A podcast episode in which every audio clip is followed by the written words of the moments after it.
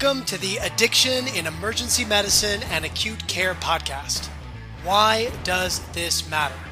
One person in the United States dies from a drug overdose every six minutes. We, as healthcare providers, must do better to treat addiction, prevent overdoses, and improve the lives of our patients and their families. This podcast is designed to provide you with simple and evidence based information on substance use disorders that you can use to take better care of your patients on your next shift. Hello, everyone. Dr. Casey Grover here to welcome you back to another episode of the Addiction in Emergency Medicine and Acute Care podcast. Now, I have been on a string of interview episodes recently, and we are going to do another interview for this episode. I am especially excited for this episode as it's going to be on a great topic, and I will be interviewing the expert in my community on this topic. We're going to be covering how to talk to kids who are using substances in a clinical setting how to counsel parents of kids who are using substances on how to talk to their kids, and how to counsel parents on how to talk to their kids about substance use in general. And with that, let's dig into this episode. All right. Well, I am so glad that you are here with me today. Uh, could you start by just telling me who you are and what you do?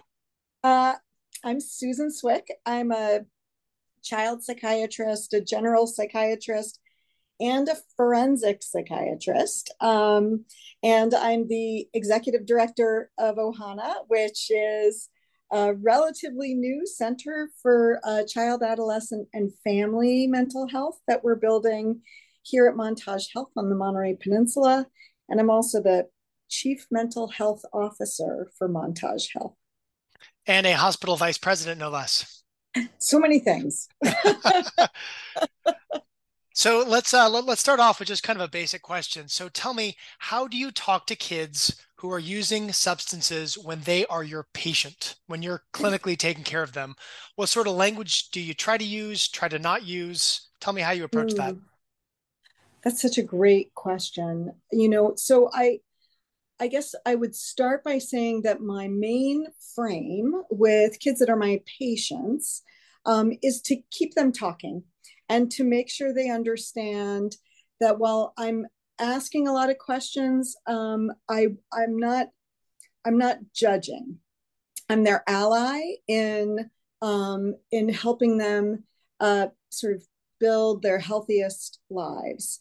Um, and so I really try to set a frame that's one of genuine curiosity and being a detective, trying to have them teach me about sort of what they're doing, where it comes from, and hopefully, um, if they're keeping a lot of stuff a secret, in a way that makes it feel like a relief to be sharing it with somebody. Um, so I really will try to set the stage uh, to to say, um, to ask questions that are as factual as possible.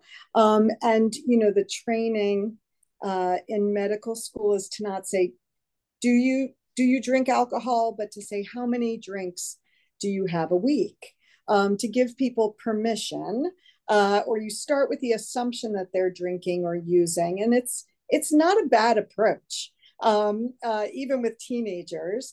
But I would say uh, being ready to to be a little self-effacing, um, to be authentic, uh, and to poke at something. If a if a kid that you're confident is using says, "Nope, I'm not using it all," um, I would stick with it and say, "Well, have you ever used? What about your friends? If it feels really resistant, I would start with their friends and their friend group, and what happens on weekends." And um, I, I, I would say also the other key is to be as uh, detailed as possible and to talk about drinking alcohol, uh, drinking beer. Talk about don't don't use clinical terminology like alcohol, like say beer, shots. Like get get into the detail, um, and kids are much more likely to tell you like you know what they have done. Um, the other thing, the frame for kids is maybe not just to say how many drinks a week, but to say when is the first time uh, you drank alcohol. And then to be specific, to say that could be beer, it could be shots, it could be grain alcohol, it could be wine, could be whiskey, and let and then try to let them unfold it and and teach you about it. Um, certainly, if you have a kid that's willing to really teach you, be a good student. Like ask a lot of questions, find out where they get it, find out um, uh, you know what their friends are using, uh, find out how it has changed. If it's you know, if it's um, cannabis, find out uh, what uh, what form they're taking it in, what um, what they're paying for it, where do they get the money? Because um, it's not just which drugs, how often, and by what mode of uh, by what mode of entry. Um, it's also uh, how, how, big a role is this playing in their lives? Um, how how uh, entrenched is this behavior already? um, how much risk are they at for um, legal trouble, which um, is is a really good marker of how entrenched the behavior is and uh, how much need you're going to have of a real substance use disorder team to help them versus um, being able to to address a behavior with the support of family.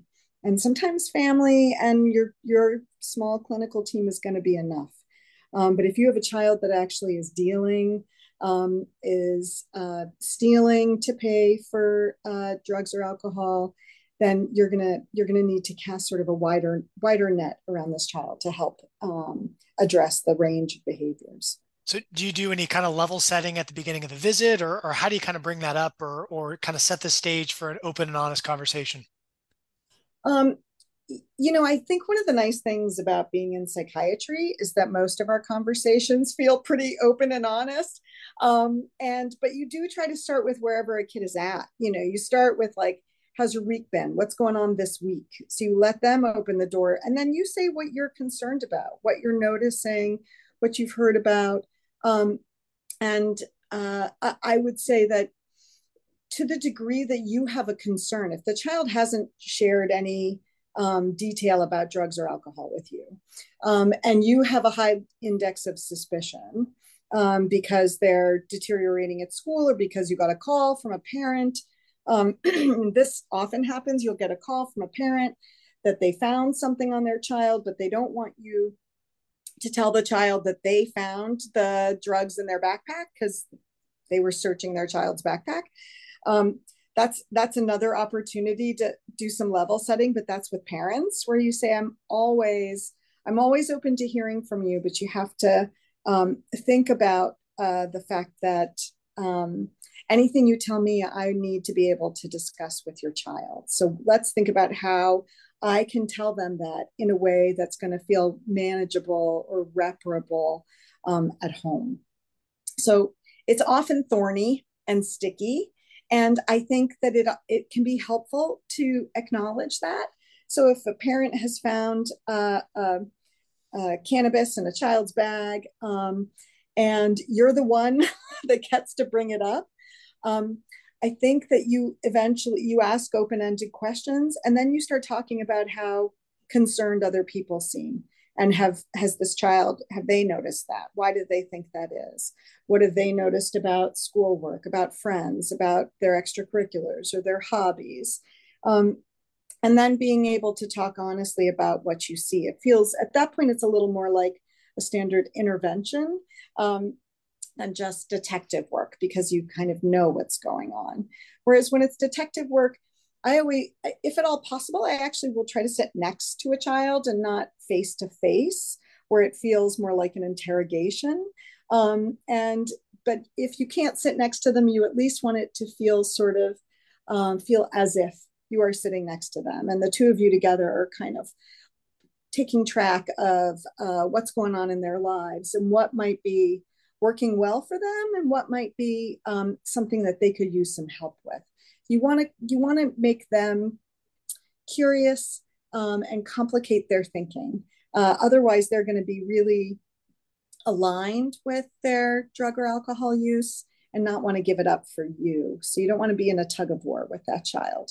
So if they feel like you're next to them, I mean, it's sort of the core of motivational interviewing too, right? If um, where you want to help them imagine what's going to be a life worth living and find some intrinsic motivation uh, for living that life sober rather than it being to get you off their back because that's rarely a lasting a lasting motivation you, you've already touched on on this a, a little bit, but l- let's dig into that a little bit more. So, how do you engage with kids that are not open with you, and then additionally, how do you engage with kids that are very defensive? I mean, you go into mm. the visit, they've got defensive body posture, they're very much mm. in denial. How do you kind of open them up, or, or even just engage them at all? Well, if if a kid's really defensive, I think you have to remember one um, make sure you have your frame of what do you need to accomplish that day. If you have a safety concern, um, then you try to engage with them, but you may end up having to bring their parents in and have a broader conversation about what people are worried about. So if you have reason to think that they're not safe, you might have to um, kind of threaten the alliance you're trying to build with that child in the interest of keeping them safe. Um, if you don't have a pressing safety concern, um, I would say uh, it's a little bit of a long game. So mm-hmm. I tend to start with um, uh, poking around the edges and trying to find something that feels cooler um, to talk about with them. So literally, it can be as cool, depending on how much time you have. Um, what are they watching on TV? What did they do for the weekend? What is fun? What's what are they what i mean you know i'm terrible at sports but i'll be like are you watching any sports and they'll be like they'll give me that look of like we don't even refer to it as sports and then i'll be like come on what are you watching um, so i try to find something that is engaging to them and let them teach me about it um, and there's always a hook. There's always a story about, you know, an individual athlete or a team that's triumphing over adversity. Um, if it's if it's sports, um, if it's a TV show, same story. If it's uh, it, it nice for it, even if it's music, their favorite band, um, maybe the story of the artist that they love so much. Um, getting them talking and teaching you about something something authentic something they really get to teach you about um, is usually a good opener um, to then feel like you're a little more um, on a level playing field. They've taught you something um, and then you can be a little curious about what else. How are they sleeping? And then you start maybe with them but with again slightly more neutral territory sleep a physical activity level, nutrition, how's their energy? You know, you sort of start with how's the machine operating? Um, and then you get to find out what kind of gas are they putting in the tank um, and be curious with them. But they've already taught you something. So it helps, it helps to, it's, it's genuinely humbling um, when my patients teach me anything about music, about tech, about uh, uh, sports, obviously, about um, um, entertainment, pop culture. Um, so it's uh, and then and then it's possible that I get to teach them something. Do you ever find that you actually have to use an entire session of just kind of easy mm-hmm. topics, mm-hmm. or mm-hmm. even more than one session on easy topics, just to get a kid to trust you? Well, I think that trust trust absolutely, but you want you want to if if I have something that I think we need to address, I will get there during that one session. I will introduce it um, because part of the trust is that they know that I am authentically concerned for them and that I care about them enough that I'm willing to bring up things that are a little uncomfortable. Um, but it's a lot easier if I don't dive right into that right um, session. So yeah. So you know, I will. I'll try not to um, uh, to have it feel like we're using distraction and denial, and we're only talking about sports and music. Um, so I will. I will wind my way back to finding out about you know how are they feeling, how is their sleep and activity level, how's school going, how friendships going, and then to talk about what I'm what I'm hearing or seeing or curious about or concerned about. Um, and I think it's a good rule of thumb for clinicians, but for um, you know those of us that are parents, uh, to hold on to that we often feel afraid that when our our children are potentially um, uh, doing things that may not be good for them to manage difficulty, adversity, or distress. Um, that we often feel like we don't want to make them feel more distress. The one thing we want to do is lighten their load. But in truth, um, the, their t- central task is um, getting more comfortable with being uncomfortable. It's actually the work of growing up, it's the work of adulthood, too. Um, but when kids are using drugs and alcohol, it often becomes a problem because they're struggling with how to manage challenge or discomfort. And they start to use substances to either numb themselves um, or to avoid. Uh, so, to the degree that we we do conceptualize our job as helping them get better, get more comfortable at being uncomfortable. I used to mm. say it was the work of growing up was about getting good at feeling bad, but not too many kids or parents sound ex- feel excited about that job. so, so now I say getting comfortable at being uncomfortable. Um, and I'm like, it's just a part of life. It's a part of every day, um, and you have to find ways to withstand it and to manage it so that you know you're you get stronger and better at it, so it gets easier to handle. Um, and so the things you do don't derail you um, and start to mess up the good stuff um, because while there's discomfort in every day and sometimes more than other days, um, there's always also the potential for delight, for novelty, for joy, for love, for all kinds of extraordinary things. And how we handle discomfort actually plays a big part in setting us up for the good stuff. It's so funny you mentioned getting comfortable with being uncomfortable. That was like a core skill in emergency medicine residency. yeah, totally. Yeah. It's a core skill in medical school right. too. Yeah. You know, like if you if you avoid if you avoid studying for the anatomy exam it's only going to make the next stuff harder. Yeah absolutely. So you mentioned this as well just briefly and i want to come back to this. Talk to me about how much you use motivational interviewing in kids and how is motivational interviewing in kids different than in adults? Well that's a great question.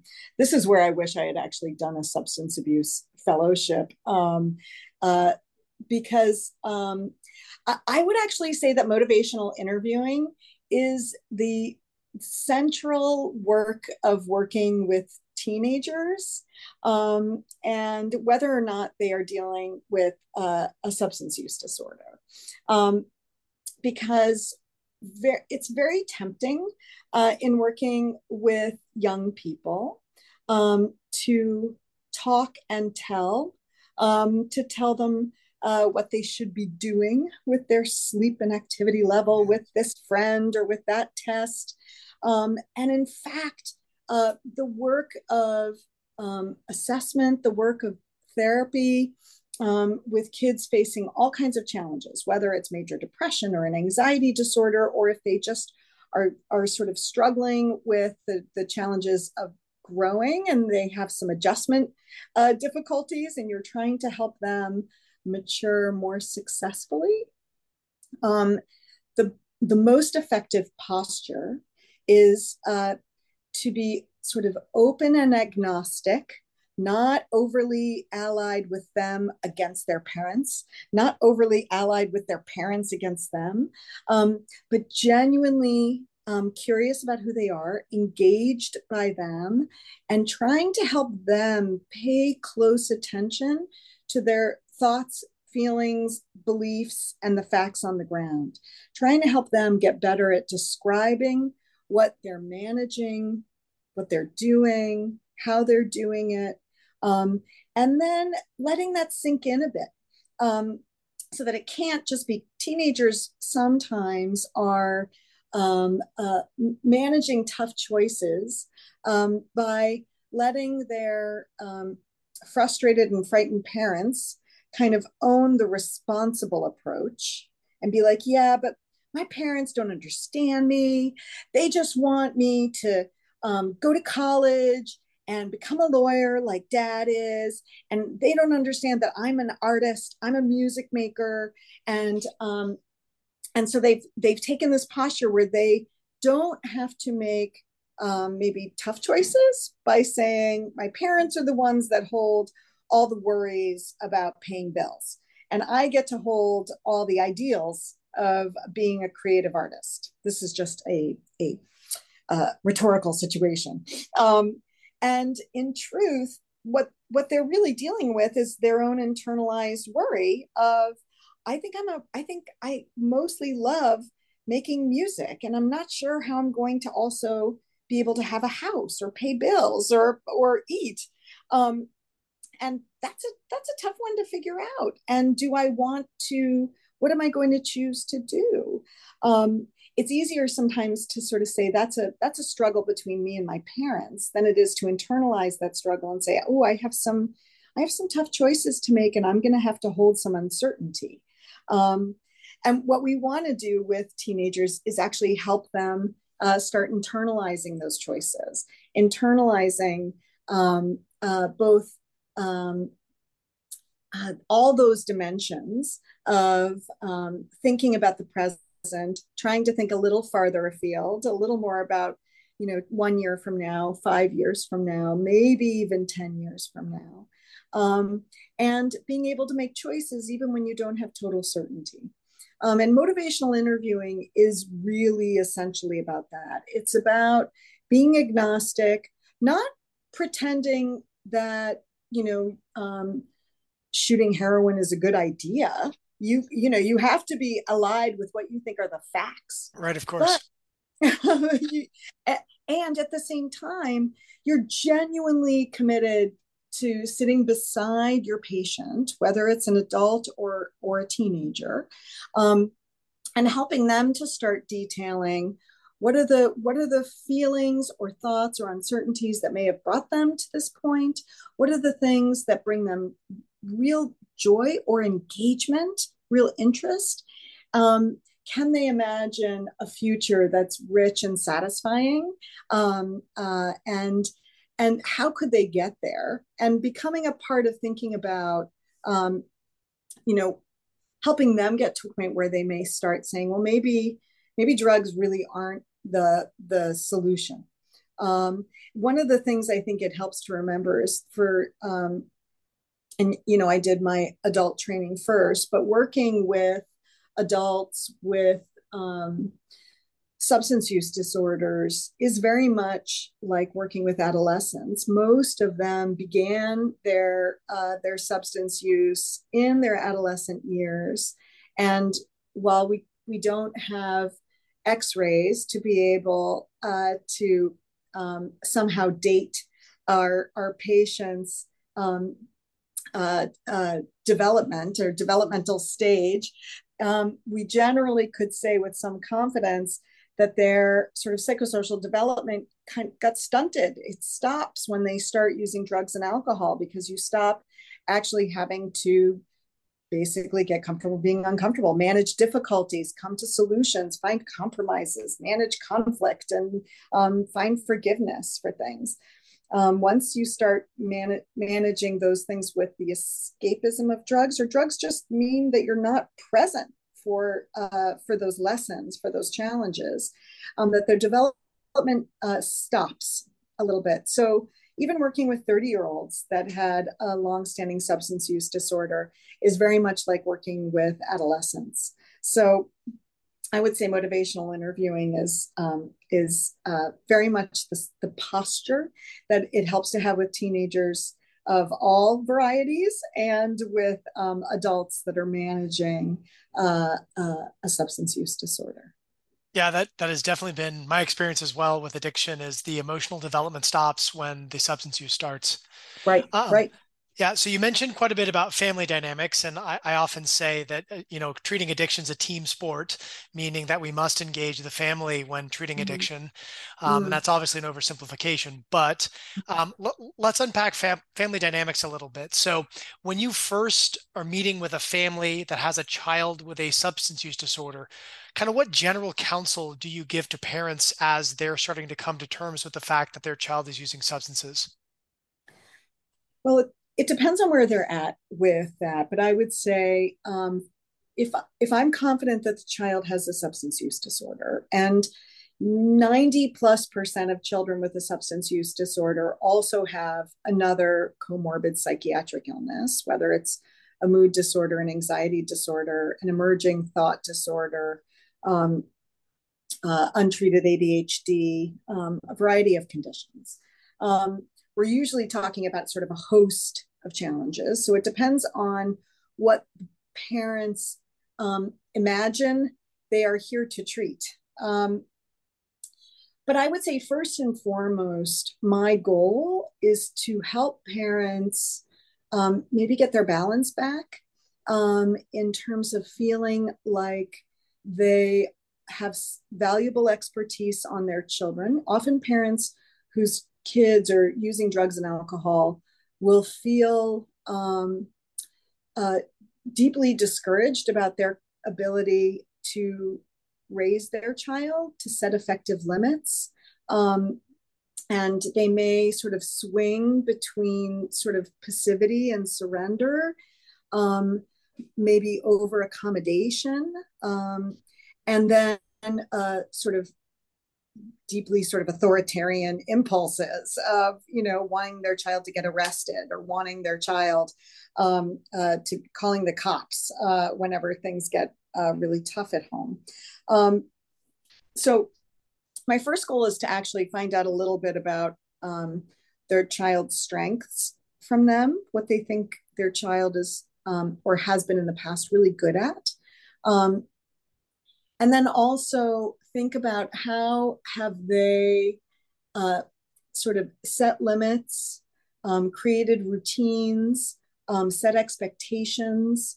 Um, and it doesn't have to be in the present. I try to go back to the last time it felt more successful. And it can be as simple as like, what was the bedtime routine like when your kids were younger?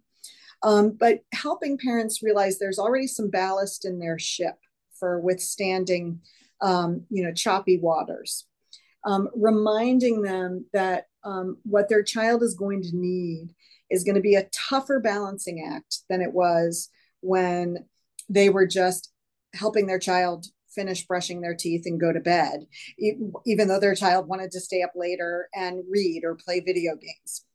So, um, helping them recognize that they're going to have to set some routines and some ways the routines become the easiest part, but they become really organizing.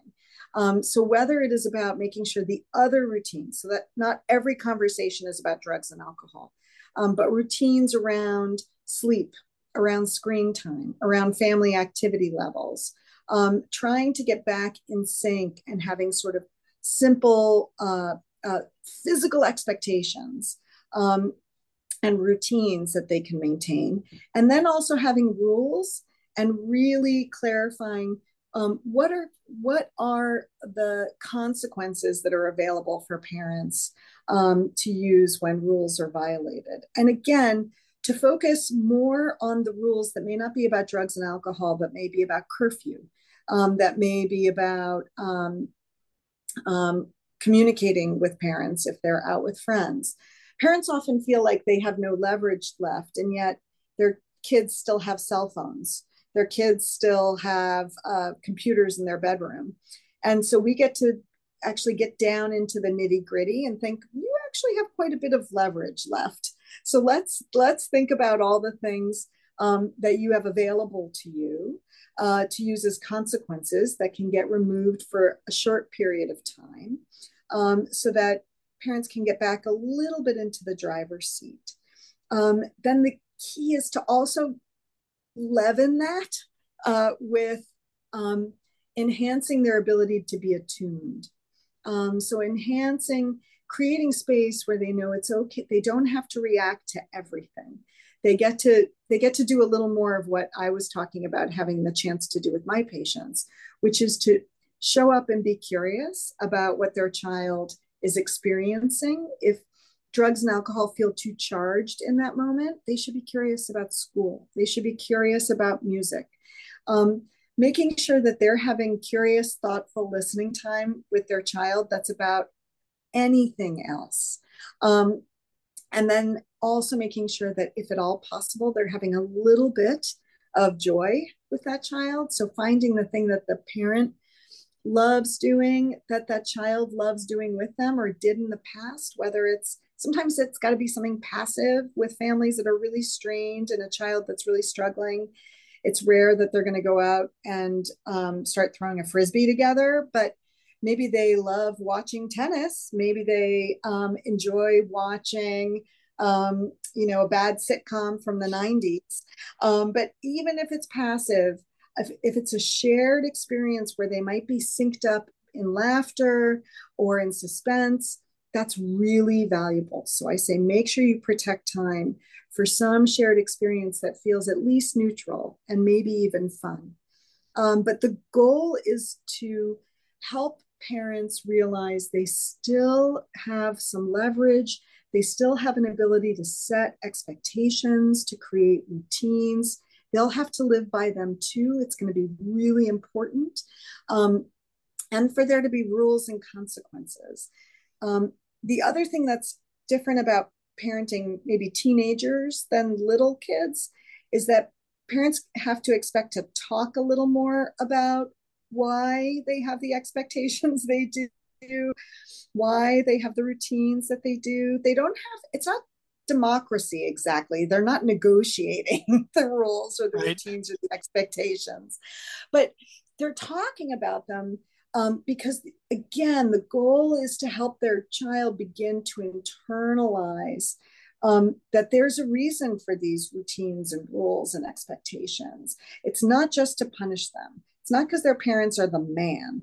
It's because um, we all need a good night's sleep because some days are great and some days are difficult. You never know what day it's going to be when you wake up. And so sleeping is one of the simplest and most critical things you can do to protect that sounds boring, but actually it's really important. And for parents to be prepared and actually to get into the habit of talking through the why. Um, and it's more like it's just a ticker tape running uh, at the bottom of the screen so that their child is taking in. It's not to punish you, it's because this is how we take care of our machines. And it's um, my job as your parent uh, to be helping you learn to take care of your machine. And maybe right now, uh, you need a little more help. Um, and i'm i'm here for it. And i care about you enough that i'm ready to say and do some things that might be a little uncomfortable um, but it's also not personal and it's not meant to be punishing. Yeah, let's follow on that a little bit. So, you know, imagine a parent has just found out that their child has tried cannabis for the first time or is drinking alcohol regularly regularly on the weekends. How do you mm-hmm. talk to parents about kind of the initial confrontation or a confrontation about a return to substance use after a period of abstinence? Mm. So I would I would um, I would say first of all, when parents find out about a child, let's take the first situation where it's just they discover a first use of cannabis or alcohol. Um, either they discover it because they pick up their child at a party and they're clearly intoxicated, um, or their child tells them. Um, in either case, that is a beautiful opportunity. Beautiful. That is exquisite. It may feel terrible to parents, but to be able to say this is this is gold um, from a parenting perspective because what they want to do is respond take it seriously but do not panic um, and do not resort to draconian measures. Um, because when you do that, it's going to m- make your child much less likely to talk to you um, if it is one, a serious problem, two, um, if in the future something else comes up that is uncomfortable or embarrassing or a rule violation um, but we want we want our kids to come to us whenever they're facing something difficult. So you want the experience of it to be that once again you are taking it seriously you are sitting down next to them and you acknowledge the facts on the ground and then be so curious. Tell me tell me what happened. Tell me what happened at the party.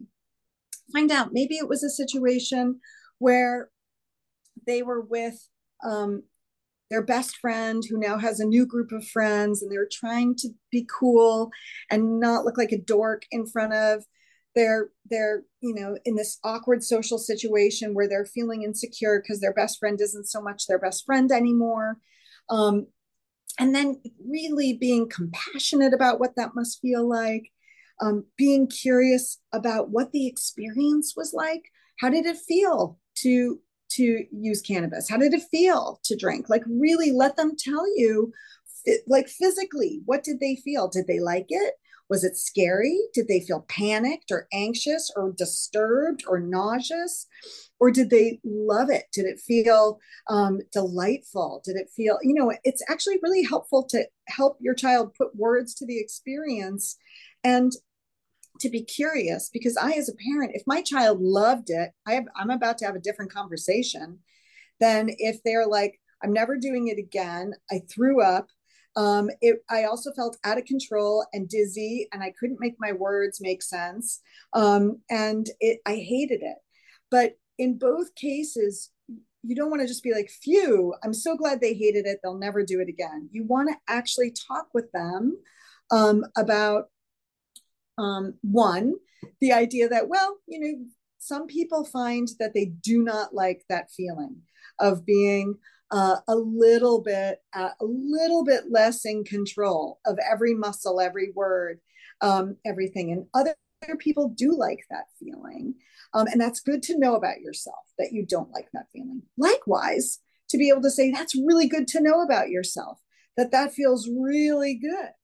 Um, which means there's a little bit of risk. First of all, it's great to be able to enjoy a lot, like the you know the history of the world is, full of stories of uh, people who maybe made great art uh, uh, in, um, in, a state of slight inebriation. So there's not it's not nothing to be able to enjoy uh, uh, a, a, an experience of um, a glass of wine.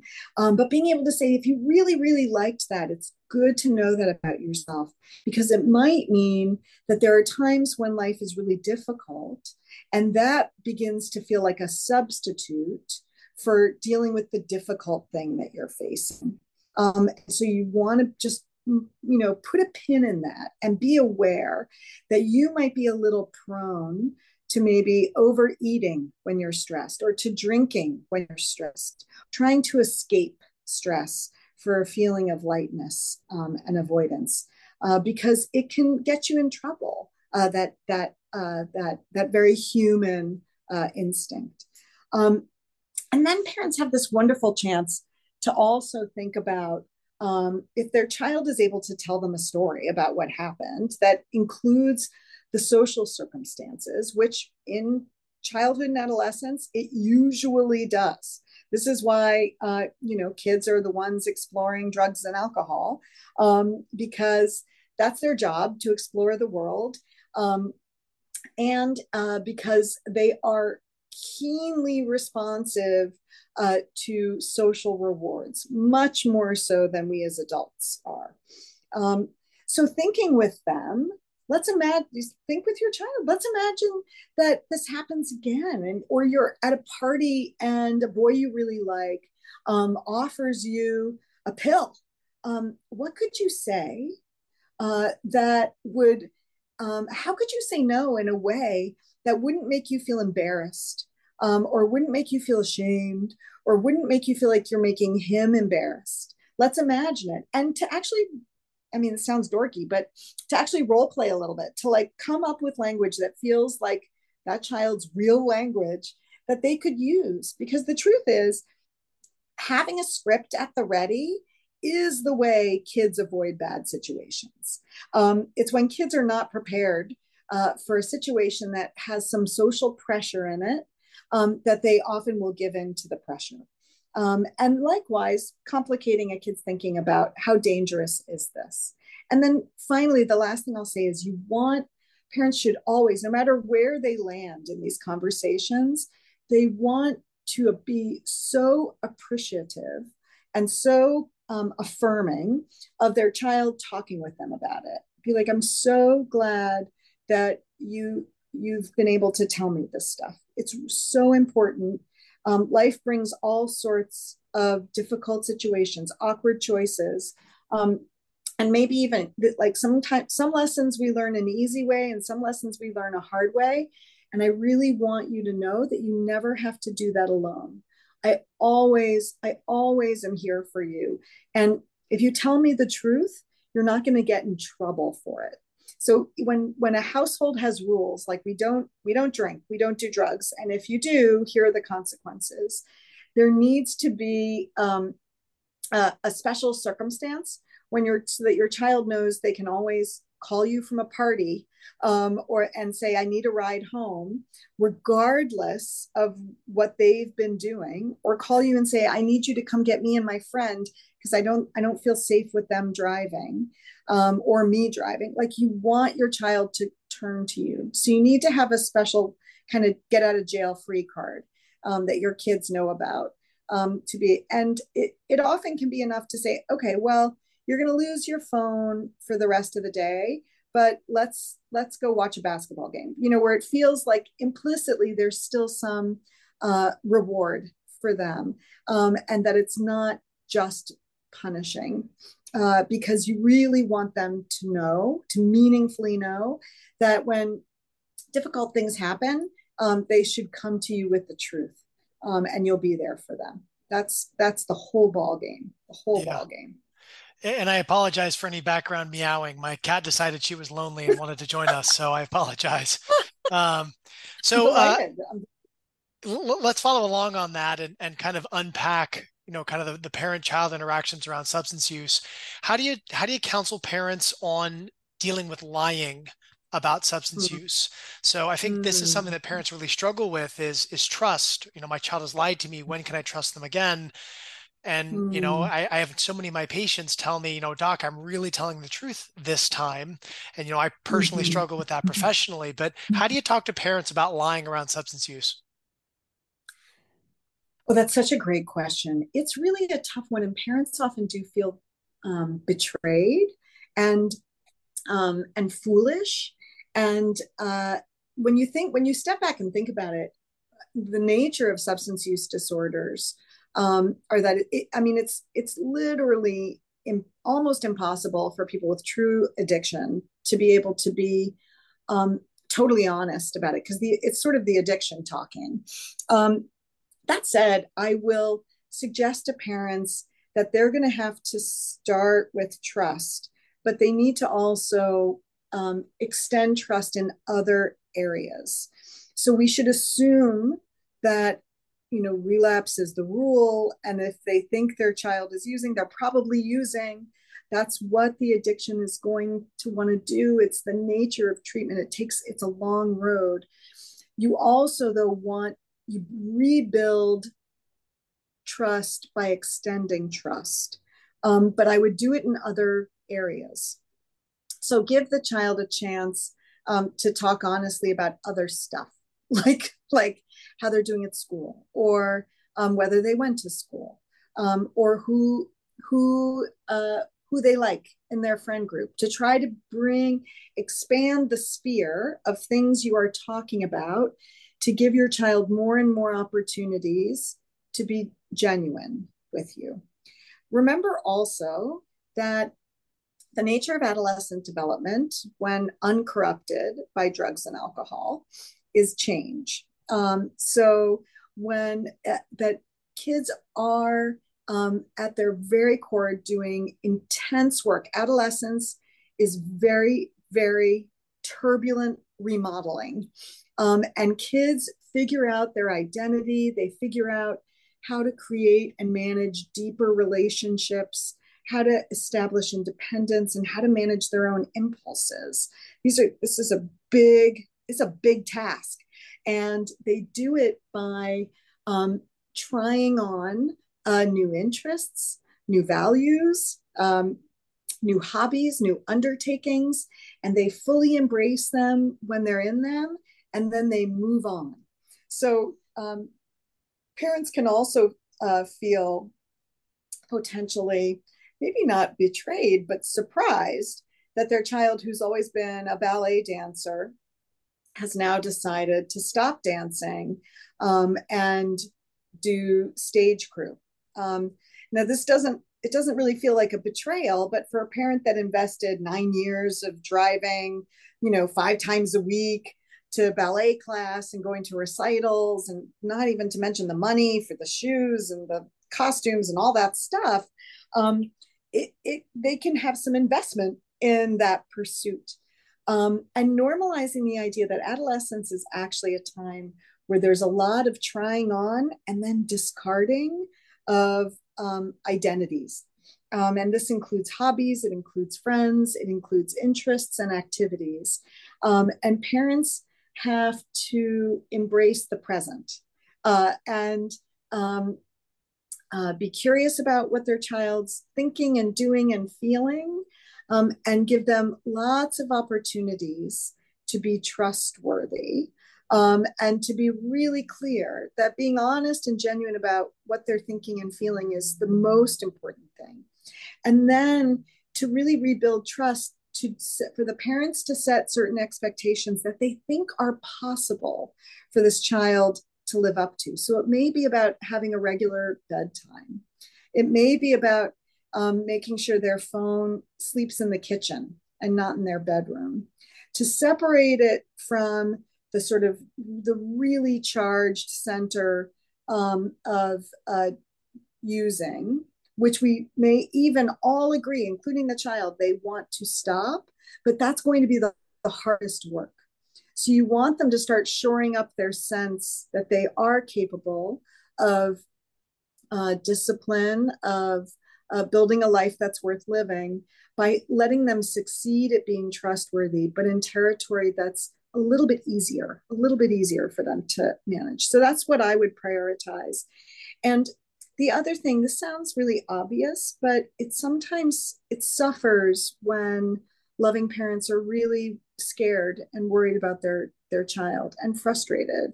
Um, is that the the their child has to always feel unequivocally that they are loved, um, and that uh, together we're going to manage this disorder, right? And that um, uh, alcohol dependency, drug dependency, these are disorders um, and they are illnesses.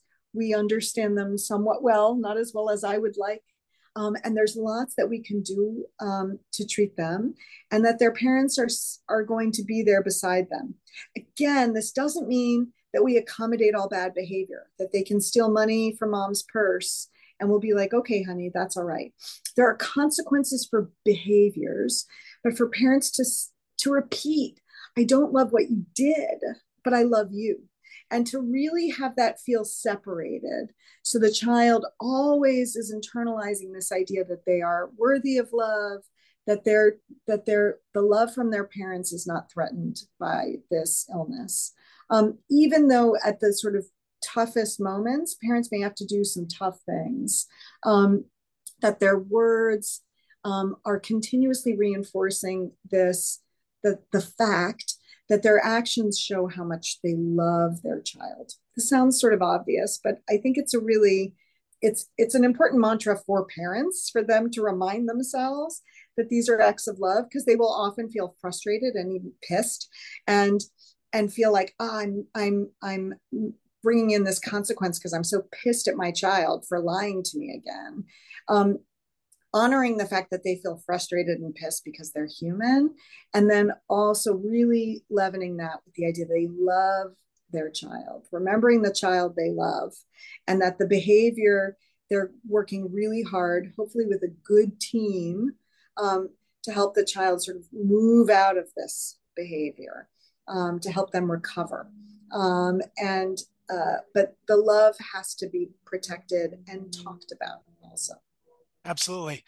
Well, I know you and I both have quite a few meetings today, so I'm going to give you one last question. Okay. So, for parents of young children, and I'll let you mm. define mm. the age, when is yeah. the best age to start talking about substance use, and what's the best way to bring it up? Um, I love that question. I don't think there's any age that is too young, actually. Um, so anytime a child brings it up, be open the door. Be like, tell me more. If a child brings up someone was vaping in the bathroom at school today, you know, if a second grader in the elementary school um, found out that a fifth grader was vaping in the bathroom, which I have heard about. Um, me too. yeah. Then parents should be like, tell me more. What did you hear? What's vaping? What did, you know, and to, to help the child tell the story to make sure the child um, has a chance to talk about what they heard and it, it's often going to be much more about the other kids about thoughts and feelings how angry the adults were. Um, and then to actually uh, be able to say well i want to make sure you understand with the younger the nice thing with younger kids is that your job is to try to get the facts out there. Um, and to be able to say well here's the thing there are um, uh, there are drugs that um, a lot of people will use because they like the way it makes them feel. And sometimes kids will try them because they're curious. But here's the story they can be really dangerous. Um, and think about, let's think about medicine from the medicine cabinet, what we say about that. Let's think about um, uh, what we say when there's uh, a fire that we're building out back. Um, and uh, what you have to do to take care of yourself whenever you're near something that's dangerous. So parents have this opportunity to use the same language kids might hear at school and talk about what's dangerous about drugs or alcohol.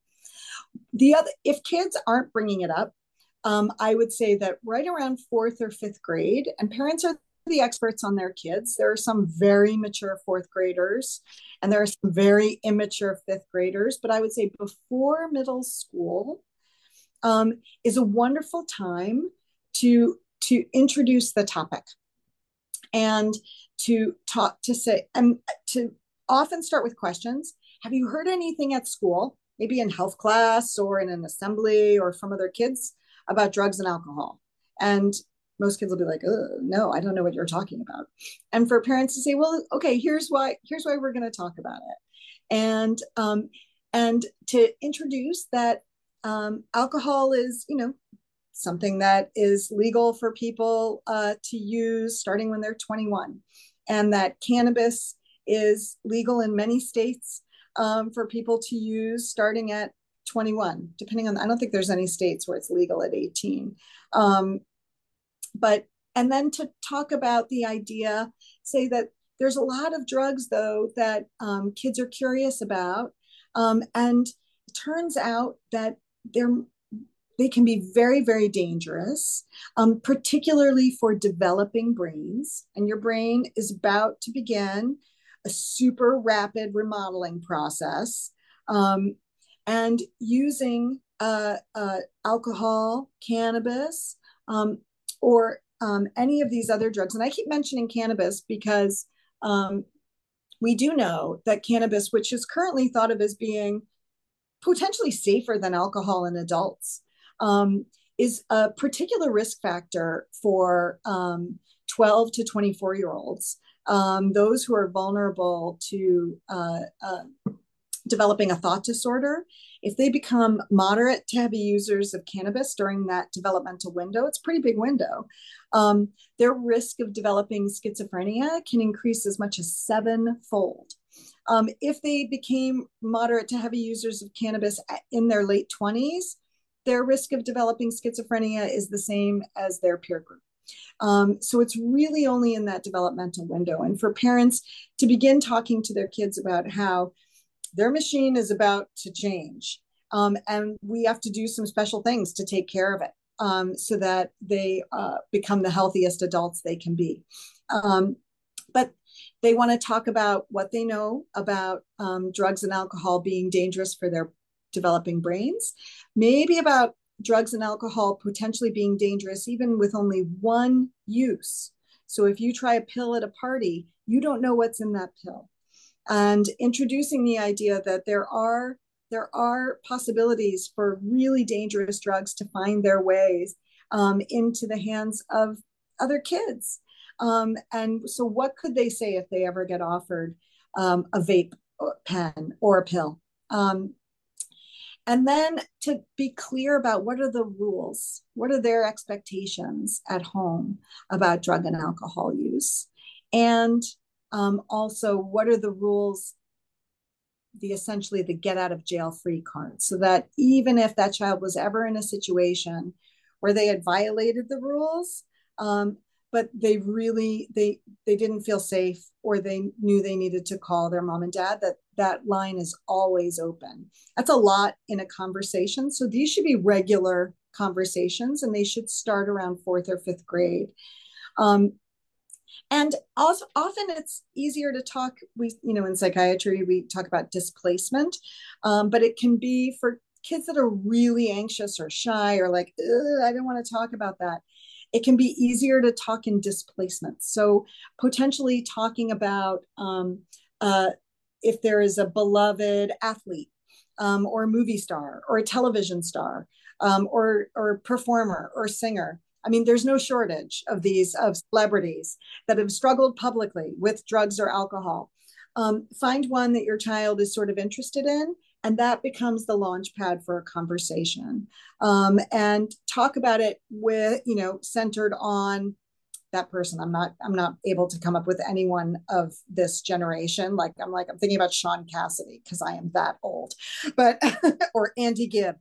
Like it's I am that old. Um, but to be able to have a conversation about someone that they love or admire or at least they know about and talk about like what was difficult about drugs and alcohol how it may have um, created trouble for them and now what they're doing and use that as the sort of um, the holder of the story and then to be able to say but and here's our rules in this house and also why it's so important that you know that you could always talk to us um, so have those conversations really regularly. It'll make it so much easier when you then want to check in as your child's in middle school to be like, what's going on? Have you like, I heard there was someone vaping in the bathroom, and it's going to be so much easier for the child to talk to to that those parents um, when there's some groundwork. It doesn't feel like it's uh, the very first conversation about drugs and alcohol.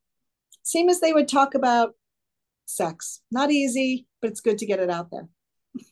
Well, I have to say, this has been absolutely fantastic. I'm sure we could talk for another hour, and yet you and I both have meetings to go to. So I just wanted to say thank you. I think this is going to be great uh, information for parents, for clinicians, for our community. So I really appreciate your time. Well, thanks for doing this, Casey. I love any any public conversation about this. What makes it less likely to be a problem for a family or to get get on it earlier makes a big difference in the lives of our of our young people. So thanks for doing it. Of course. And that is the end of the interview and of this episode. Thank you so much to Dr. Swick for joining me and giving us all this great information on this topic. Now, if you find this podcast helpful, please share it with a colleague. And if you've got a few spare moments, please give this podcast a review on whatever podcast app you are using. If you'd like to reach me, I am on Twitter with the handle at addictionemac, or you can reach me via email at addictionemac at fastmail.com. Thank you for listening and thank you for what you do. And don't forget, treating substance use disorders saves lives.